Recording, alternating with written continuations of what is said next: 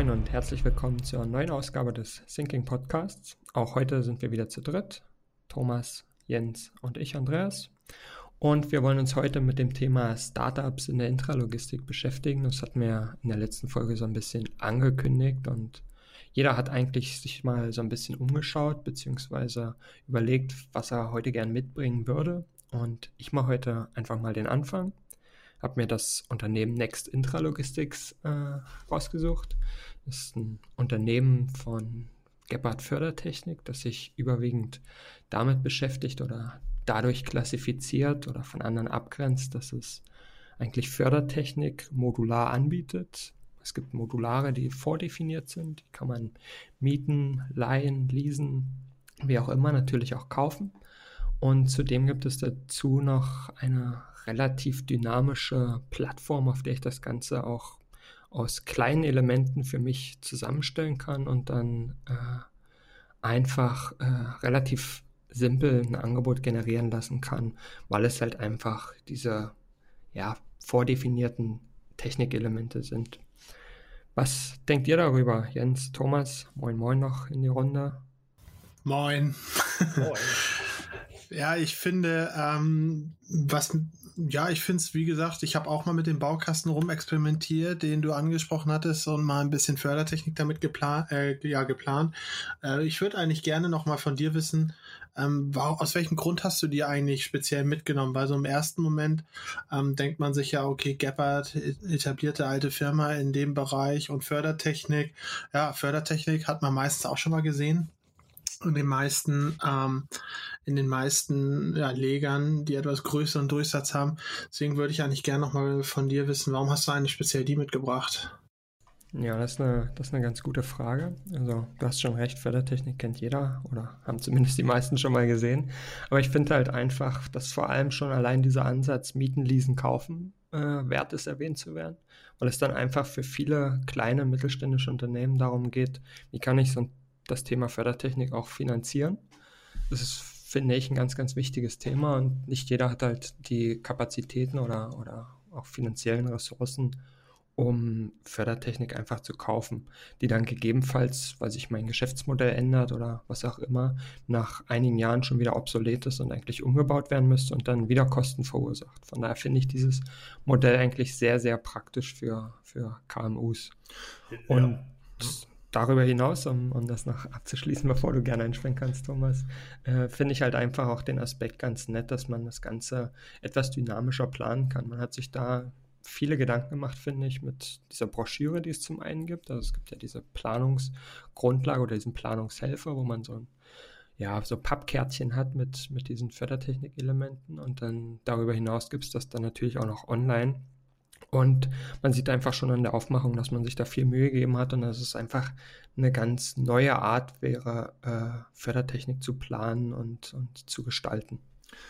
Was ich dabei auch ganz interessant finde, ist der Ansatz, ähm, wie du eben so schon sagtest, Mieten, Leasen, Kaufen, geht ja auch in die Richtung Share Economy, genau das Thema, was ähm, Thema unseres ersten Podcasts war.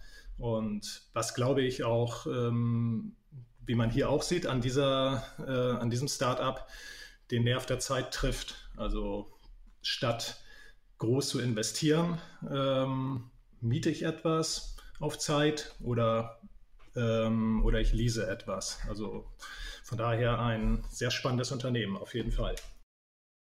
Ich denke, ich denke auch, ähm, wir haben uns da ja alle ein bisschen mit beschäftigt mit dem Next schon bei einem unserer Posts in der Vergangenheit.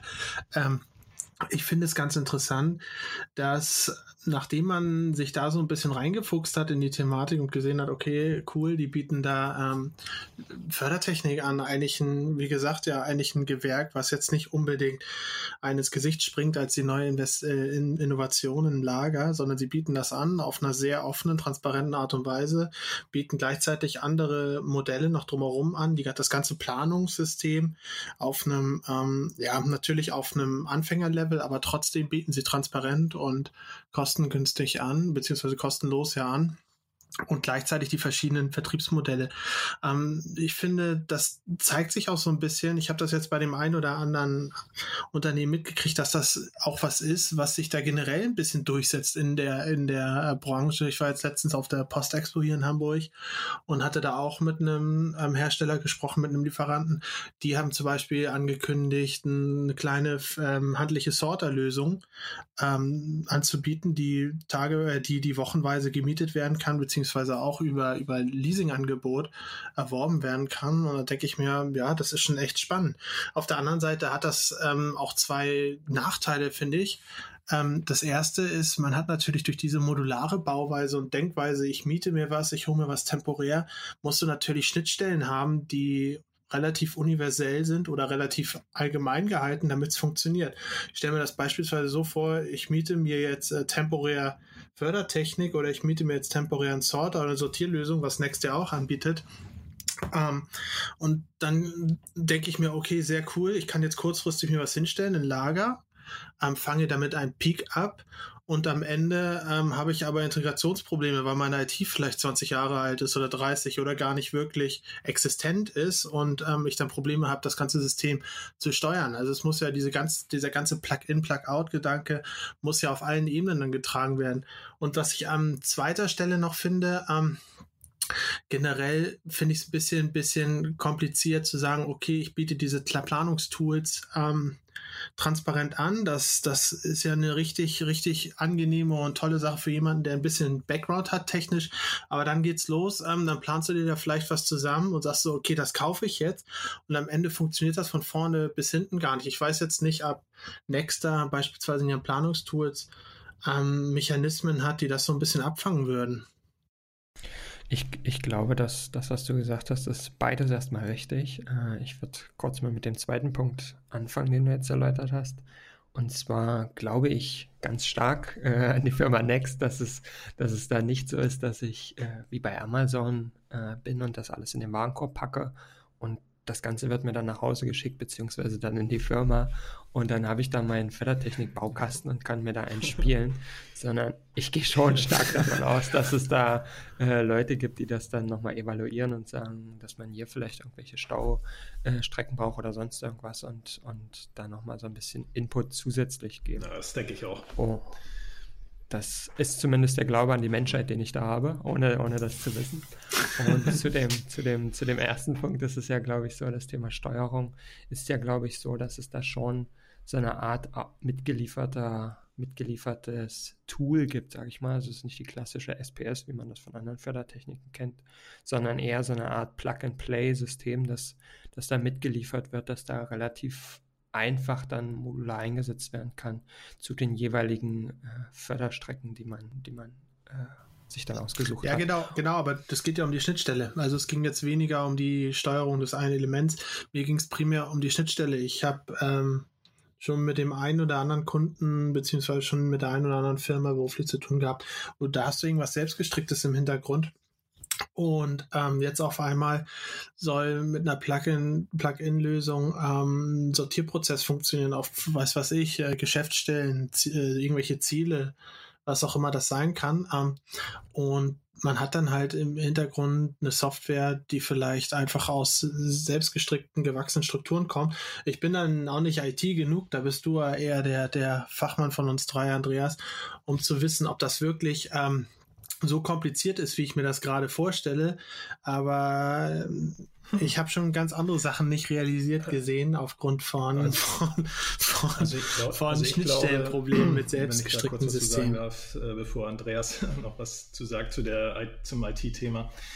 Ich glaube, ähm, dass wir uns davon lösen müssen, von der herkömmlichen Herangehensweise an äh, IT-System und, äh, und, und, diese geschlossene Systeme. Ich glaube, ähm, gerade dieses, äh, diese Art von Plug-and-Play-System und so weiter basiert auf ähm, Open-Source-Plattformen, Technologien, wo man ähm, wo die Source Codes bereitgestellt werden, wo andere, ähm, wo die Unternehmen sich untereinander austauschen und alles viel, viel dynamischer stattfindet als in einer geschlossenen Welt wie SAP zum Beispiel.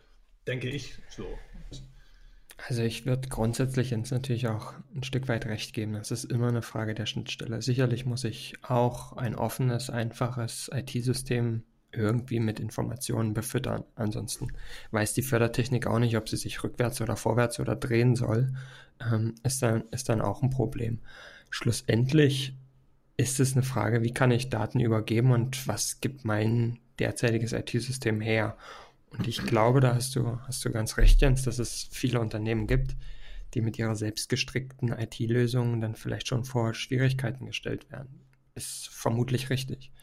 Aber vermutlich sind das auch die Unternehmen, die in den nächsten Jahren den größten Wandel durchleben müssen, weil ihr IT-System einfach weit weg vom Standard ist, beziehungsweise auch weit weg von der eigentlichen Realität. Und von daher denke ich, dass, dass in moderneren Systemen die Übertragung per Schnittstelle, sei es jetzt NFC oder was auch immer, dort angeboten wird, ähm, eher unproblematisch sein sollte.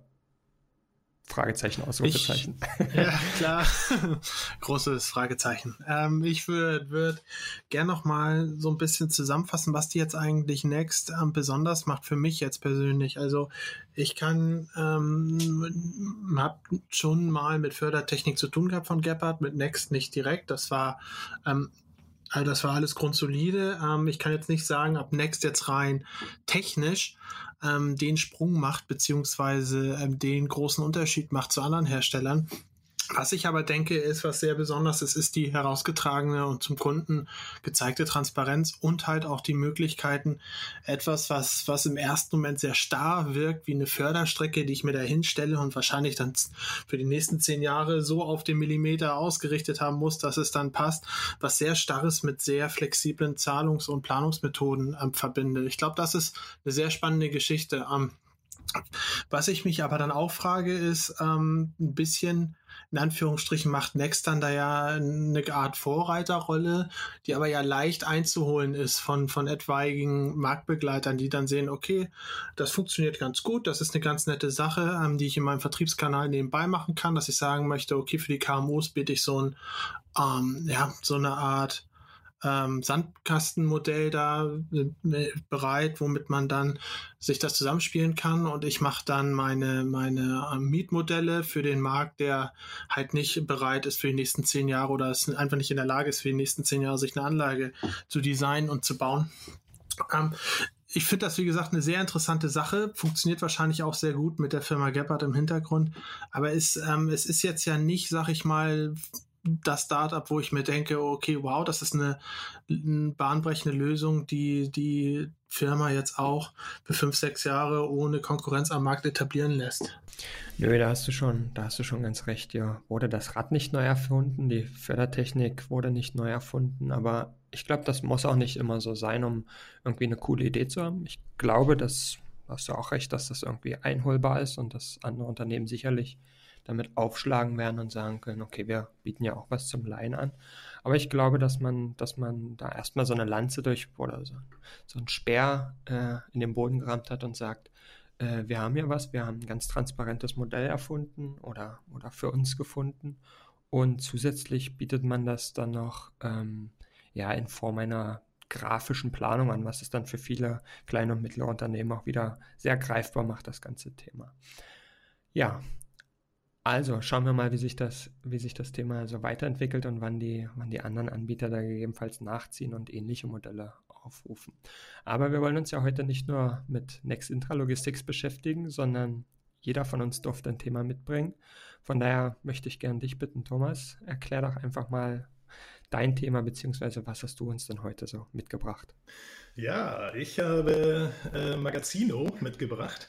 Und zwar ähm, ein Roboter, der ähm, quasi äh, ja, eben der die Kommissionierung übernimmt. Ähm, ich war letztes Jahr ähm, selber mal bei Magazino, habe mir das Ganze mal live angeschaut vor Ort in München. Ähm, sehr cooler Laden, ähm, so richtige coole Start-up-Atmosphäre haben die dort. Ähm, man steht da vor so einer, ja, ich weiß gar nicht, was das fr äh, früher mal war, irgend, so eine äh, verschiedene Firmen waren da wahrscheinlich vorher auch mal drin, also in dieser Riesenhalle und ähm, da äh, ist Magazino halt auf zwei oder drei Etagen. Ähm, ja, also wie gesagt, ein äh, Pick-Roboter, der durch die ähm, Fachbodenregalanlagen fährt, momentan noch hauptsächlich Schuhkartons und ähm, Bücher pickt. Ähm, deswegen diese, beide, diese beiden Arten von Artikeln, weil die eben schön handlich sind und die am besten auch zu picken sind. Ähm, aber Magazino arbeitet auch daran ähm, und wie ich gerade auch auf der Internetseite nochmal gesehen habe und auch letztes Jahr dort vor Ort gesehen hatte, arbeiten die auch an einem Knickarm-Roboter, der auf diesen ähm, fahrbaren Roboter aufgedockt werden kann, um dann ähm, direkt aus einem Behälter heraus verschiedenartige Artikel, also wirklich auch komplett verschiedenartige Artikel, also von Form, Größe und so weiter greifen kann. Also meistens saugen die die dann an, um die dann äh, in einen Quellbe äh, in einen, ähm, in einen äh, Kommissionierbehälter reinzulegen. Also ein sehr, ähm, ein sehr cooles System und vor allen Dingen eben auch sehr skalierbar. Also das heißt, ähm, Zeiten, wo ich halt nicht so hohe Aufträge, äh, Auftragseingänge habe, habe ich da meinetwegen nur zwei von den Robotern in meinem Lager rum, äh, rumfahren. Kann die sogar 24 Stunden, also 24-7 ähm, betreiben. Ähm, und wenn es hochgeht mit den Aufträgen zu Weihnachten oder wann auch immer, dann ähm, kommen halt noch ein paar Roboter dazu und übernehmen die Arbeit. Ja, Magazino ähm, finde ich auch ein sehr spannendes Thema. Ähm, ist ja nicht von ungefähr, dass sie beispielsweise auf der letzten Logimat ja ausgezeichnet wurden mit ihrem Produkt und des Öfteren auch schon in den einschlägigen Medien, sag ich mal, extrem positiv auch ähm, dargestellt worden. Sind ja auch große Firmen, die mit denen aktuell zusammenarbeiten, die dabei sind, die Roboter weiter ähm, im Zusammenspiel mit der Firma ähm, zu verbessern. Was ich ganz interessant finde oder generell mich interessieren würde bei der Geschichte, ähm, ich finde jetzt den Roboter, den man primär vor Augen hat, wenn man an Magazino denkt, das Ding, was da durch die Fachbodenregale fährt und äh, Kartons rauszieht, Schuhkartons, finde ich, finde ich eher weniger spektakulär. Ähm, einfach vor dem Hintergrund, weil das eine Tätigkeit ist, ähm, die hat nicht viele knifflige Bewegungen und die hat ein sehr ähm, standardisiertes ähm, ja, ein sehr standardisiertes Artikelspektrum. Du greifst dann nicht viele unterschiedliche Artikel. Es mag mal der Adidas, mal der Nike-Schuh sein. Die, Form, äh, die Formgebung und auch die Größe ist relativ ähnlich. Was ich sehr spannend finde, muss ich sagen, bei Magazino ist die Möglichkeit, ähm, die Intelligenz dahinter voranzutreiben. Generell bin ich ja ein Fan davon, ähm, dass Robotik voneinander lernt.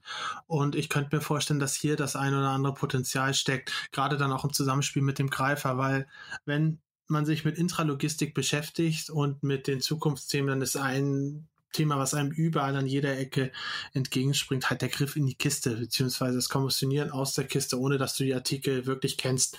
Aber, ähm, aber wie gesagt, ich finde, ähm, es ist eine ganz, ganz pfiffige Geschichte, aber der, der Schuhkarton, der haut mich einfach nicht vom Hocker.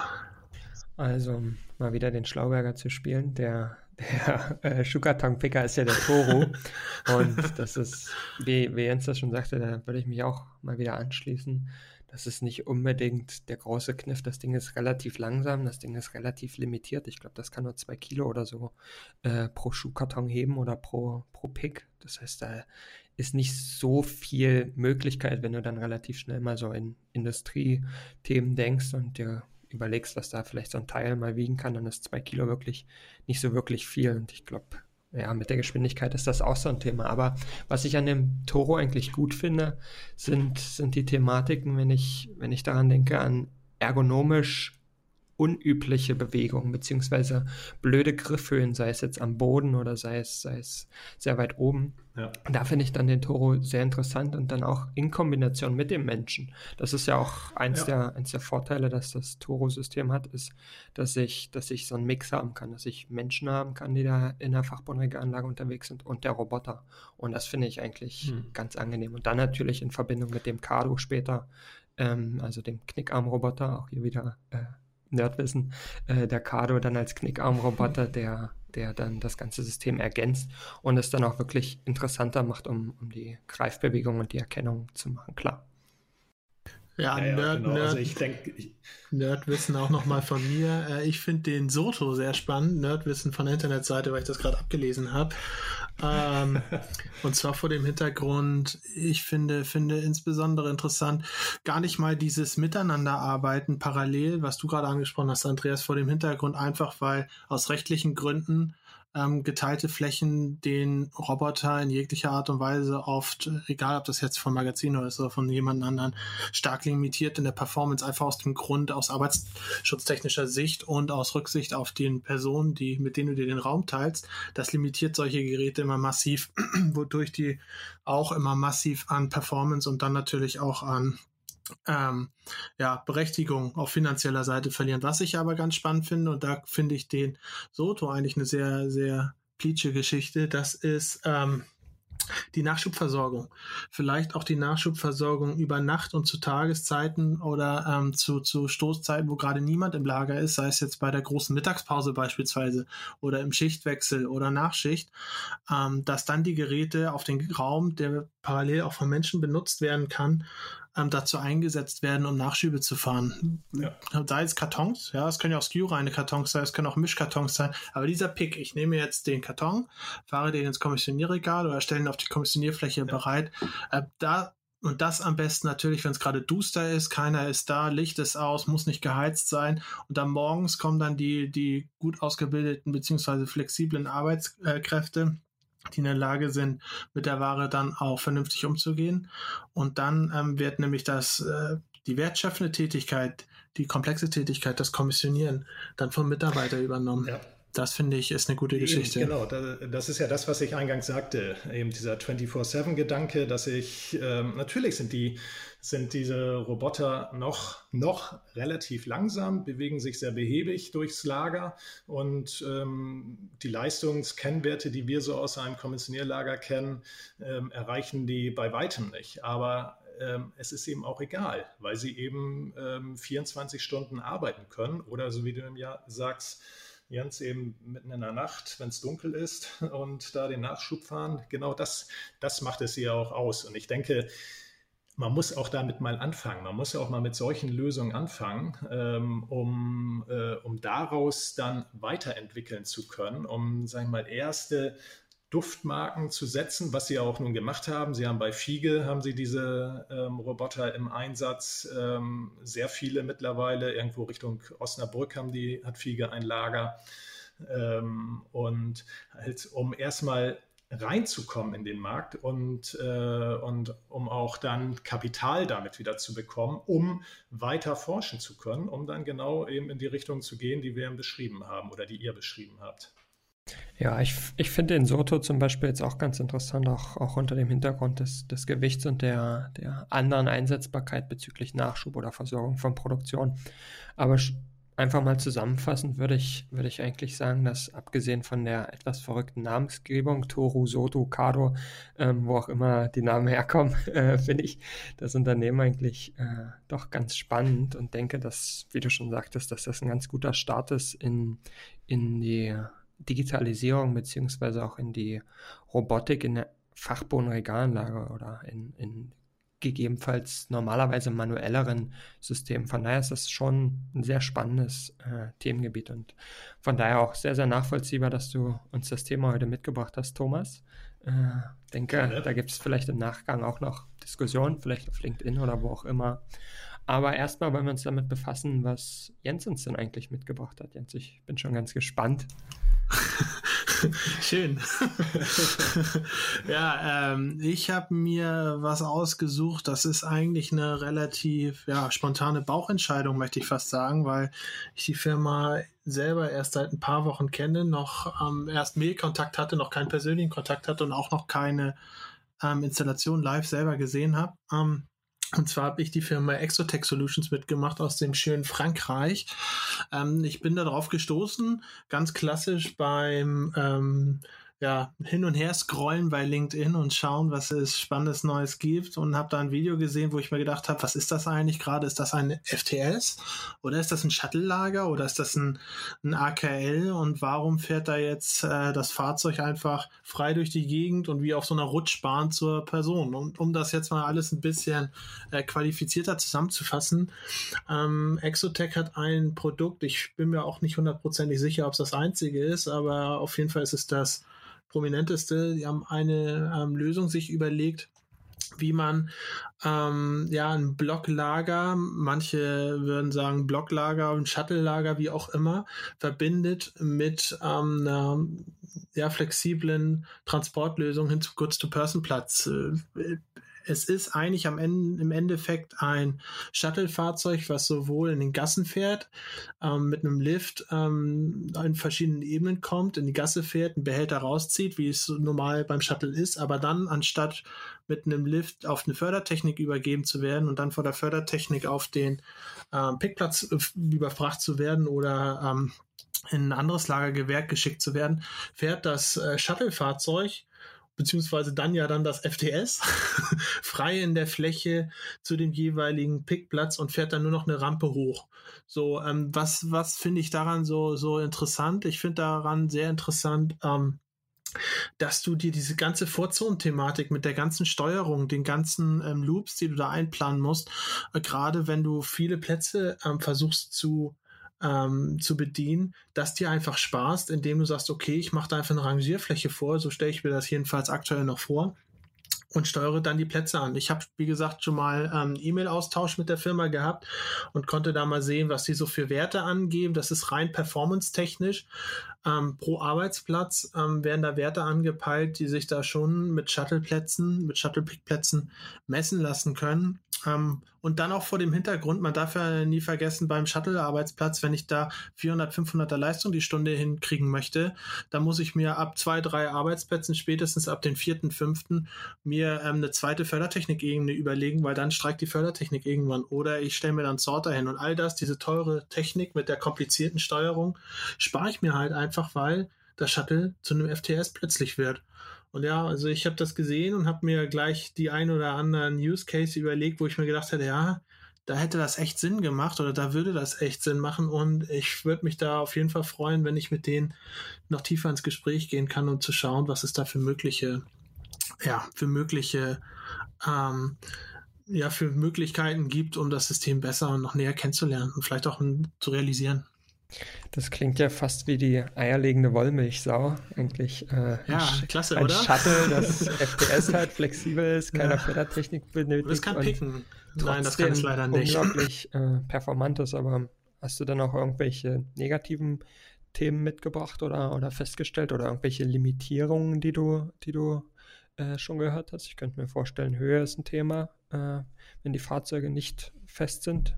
Äh, also wie gesagt, ähm, Nee, habe ich noch nicht. Was, was ich generell immer als negativ sehe, ich würde gerne mal ein paar reale Werte sehen und weder äh, weniger Werte haben, ähm, die in einer, in einer Broschüre stehen, die als Werbematerial da gehen. Das ist jetzt schon ähm, eine Sache, wo man sich halt überlegen muss, okay, wo sehe ich das live? Es gibt wohl die ein oder andere Installation in Frankreich, aber auch nicht wirklich groß, wenn ich mir die Videos an, ähm, so vor Augen führe, ähm, ist auf jeden Fall die Frage, wie skalierbar ist das Ding? Nächste Frage ist, ähm, wenn ich wirklich auf Power gehen möchte, wo ich mir denke, das könnte negativ sein, wenn ich wirklich auf Performance gehen möchte, wie viel Rangierfläche, ähm, es ist dann der zweidimensionale Rangierfläche, das darf man nicht vergessen, wie viel Rangierfläche brauche ich dann da zwischen Arbeitsplätzen und eigenen Lagerbereich? Da kann es ja gut und gerne sein, wenn da auf einmal 100 Fahrzeuge langfahren, dass ich da ein Fußballfeld an Rangierfläche vorbrauche, äh, überspitzt formuliert, was dann ja in Y Richtung totes Kapital einfach ist. Ne? Also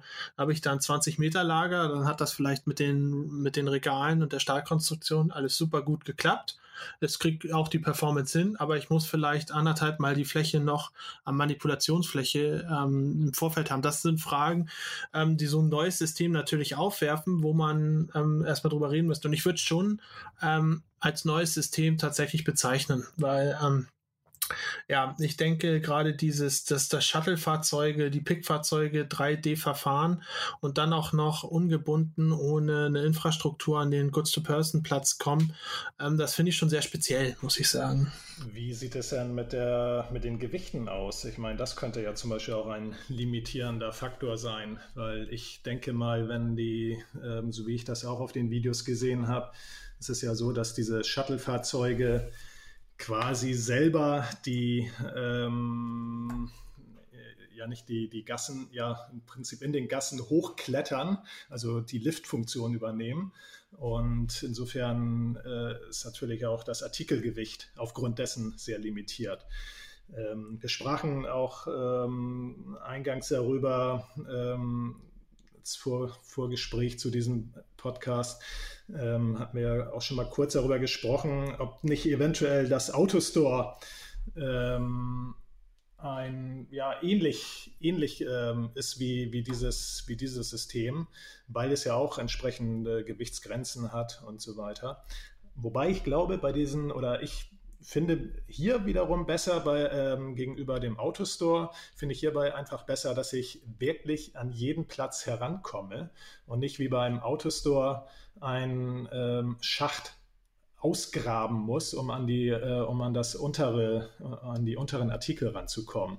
Und hier habe ich einfach, wie im Shuttle-Lager auch, habe ich einfach die Möglichkeit, an jeden Artikel heranzukommen. Das finde ich einfach mega cool an dieser Geschichte.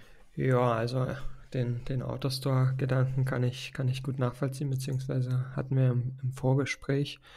Ich glaube, nachdem ich jetzt nochmal auf der Internetseite von exotechsolutions.com war, ähm, dass es sich so ein bisschen zwischen Shuttle und Autostore einreiht. Es gibt irgendwie eine Höhenbegrenzung von 10 Metern, die auch nachvollziehbar ist. Die Roboter müssen sich daher eigenständig mit ihrer Kraft äh, nach oben bewegen und äh, sind ja quasi nicht fest im, im, im System integriert. Von daher 10 Meter, okay, das Autostore bei 45, das Shuttle ja 20 Meter oder sowas.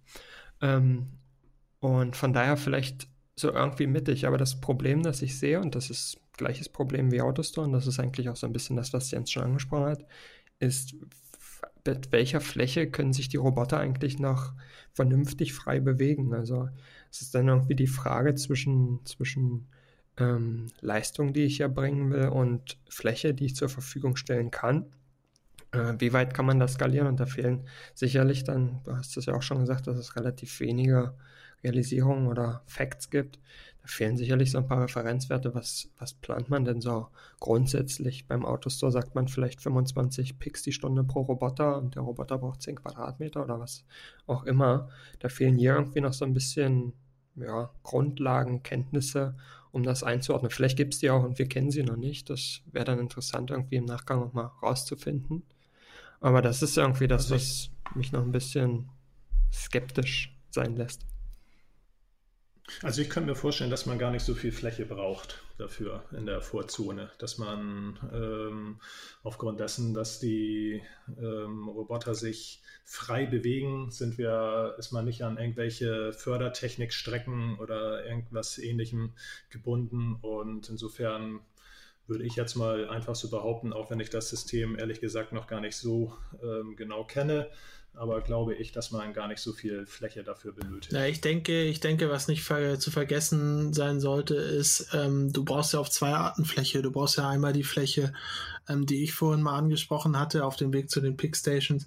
Aber wenn man sich mal hier so eine, so eine Prinzipskizze anguckt, wo dann wirklich die Regale sind, ähm, die Pickplätze und die Fahrzeuge, du brauchst ja auch an den Gassenenden einen gewissen Platz. Ähm, sonst stehen sich die Fahrzeuge da auch im Weg. Und du brauchst ja auch ähm, pro Gasse einen gewissen Platz auch. Also du kannst ja nicht in, jede, in eine Gasse viele Fahrzeuge reinschicken, weil die müssen ja alle hoch und dann müssen sie runter und dann müssen sie da ja irgendwo wieder raus. Ob sie jetzt ähm, in 2D verfahren können oder nur in eine Richtung verfahren können, weiß ich nicht. Interessant wäre es vielleicht dann auch mehrere kleine Blöcke zu machen, um die Zugriffshäufigkeit und so weiter und so fort. Ähm, das können wir lange spannen. Aber ich denke gerade, ähm, diese, diese, klar auch Limitierung, aber auch ähm, Chancen, sei es jetzt Einsparung der Vorzone, sei es jetzt eine höhere ähm, ähm, eine höhere Höhe, die man erreichen kann im Vergleich zu einem Autostore und so weiter und so fort, ähm, finde ich schon, dass es in, in Summe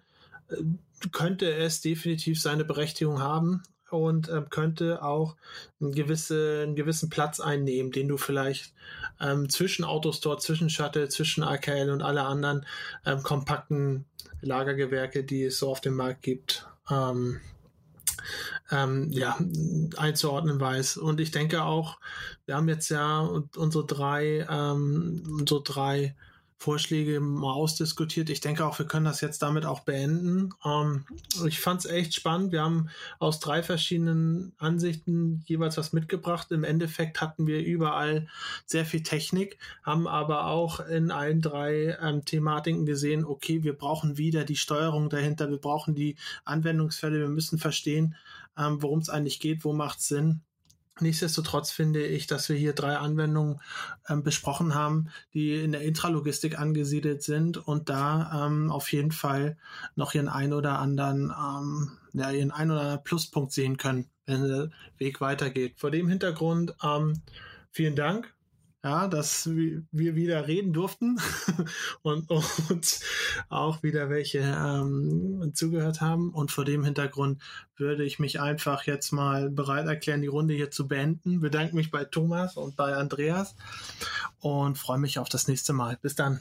Ja, wenn, wenn euch das Thema interessiert hat oder wenn ihr noch Kommentare habt zu dem einen oder anderen äh, Startup, äh, das wir vorgestellt haben, dann lasst es uns gern wissen. Kommentiert gern mit uns auf LinkedIn, auf unserer Website oder wie auch immer. Und bis dahin neugierig bleiben. Tschüss.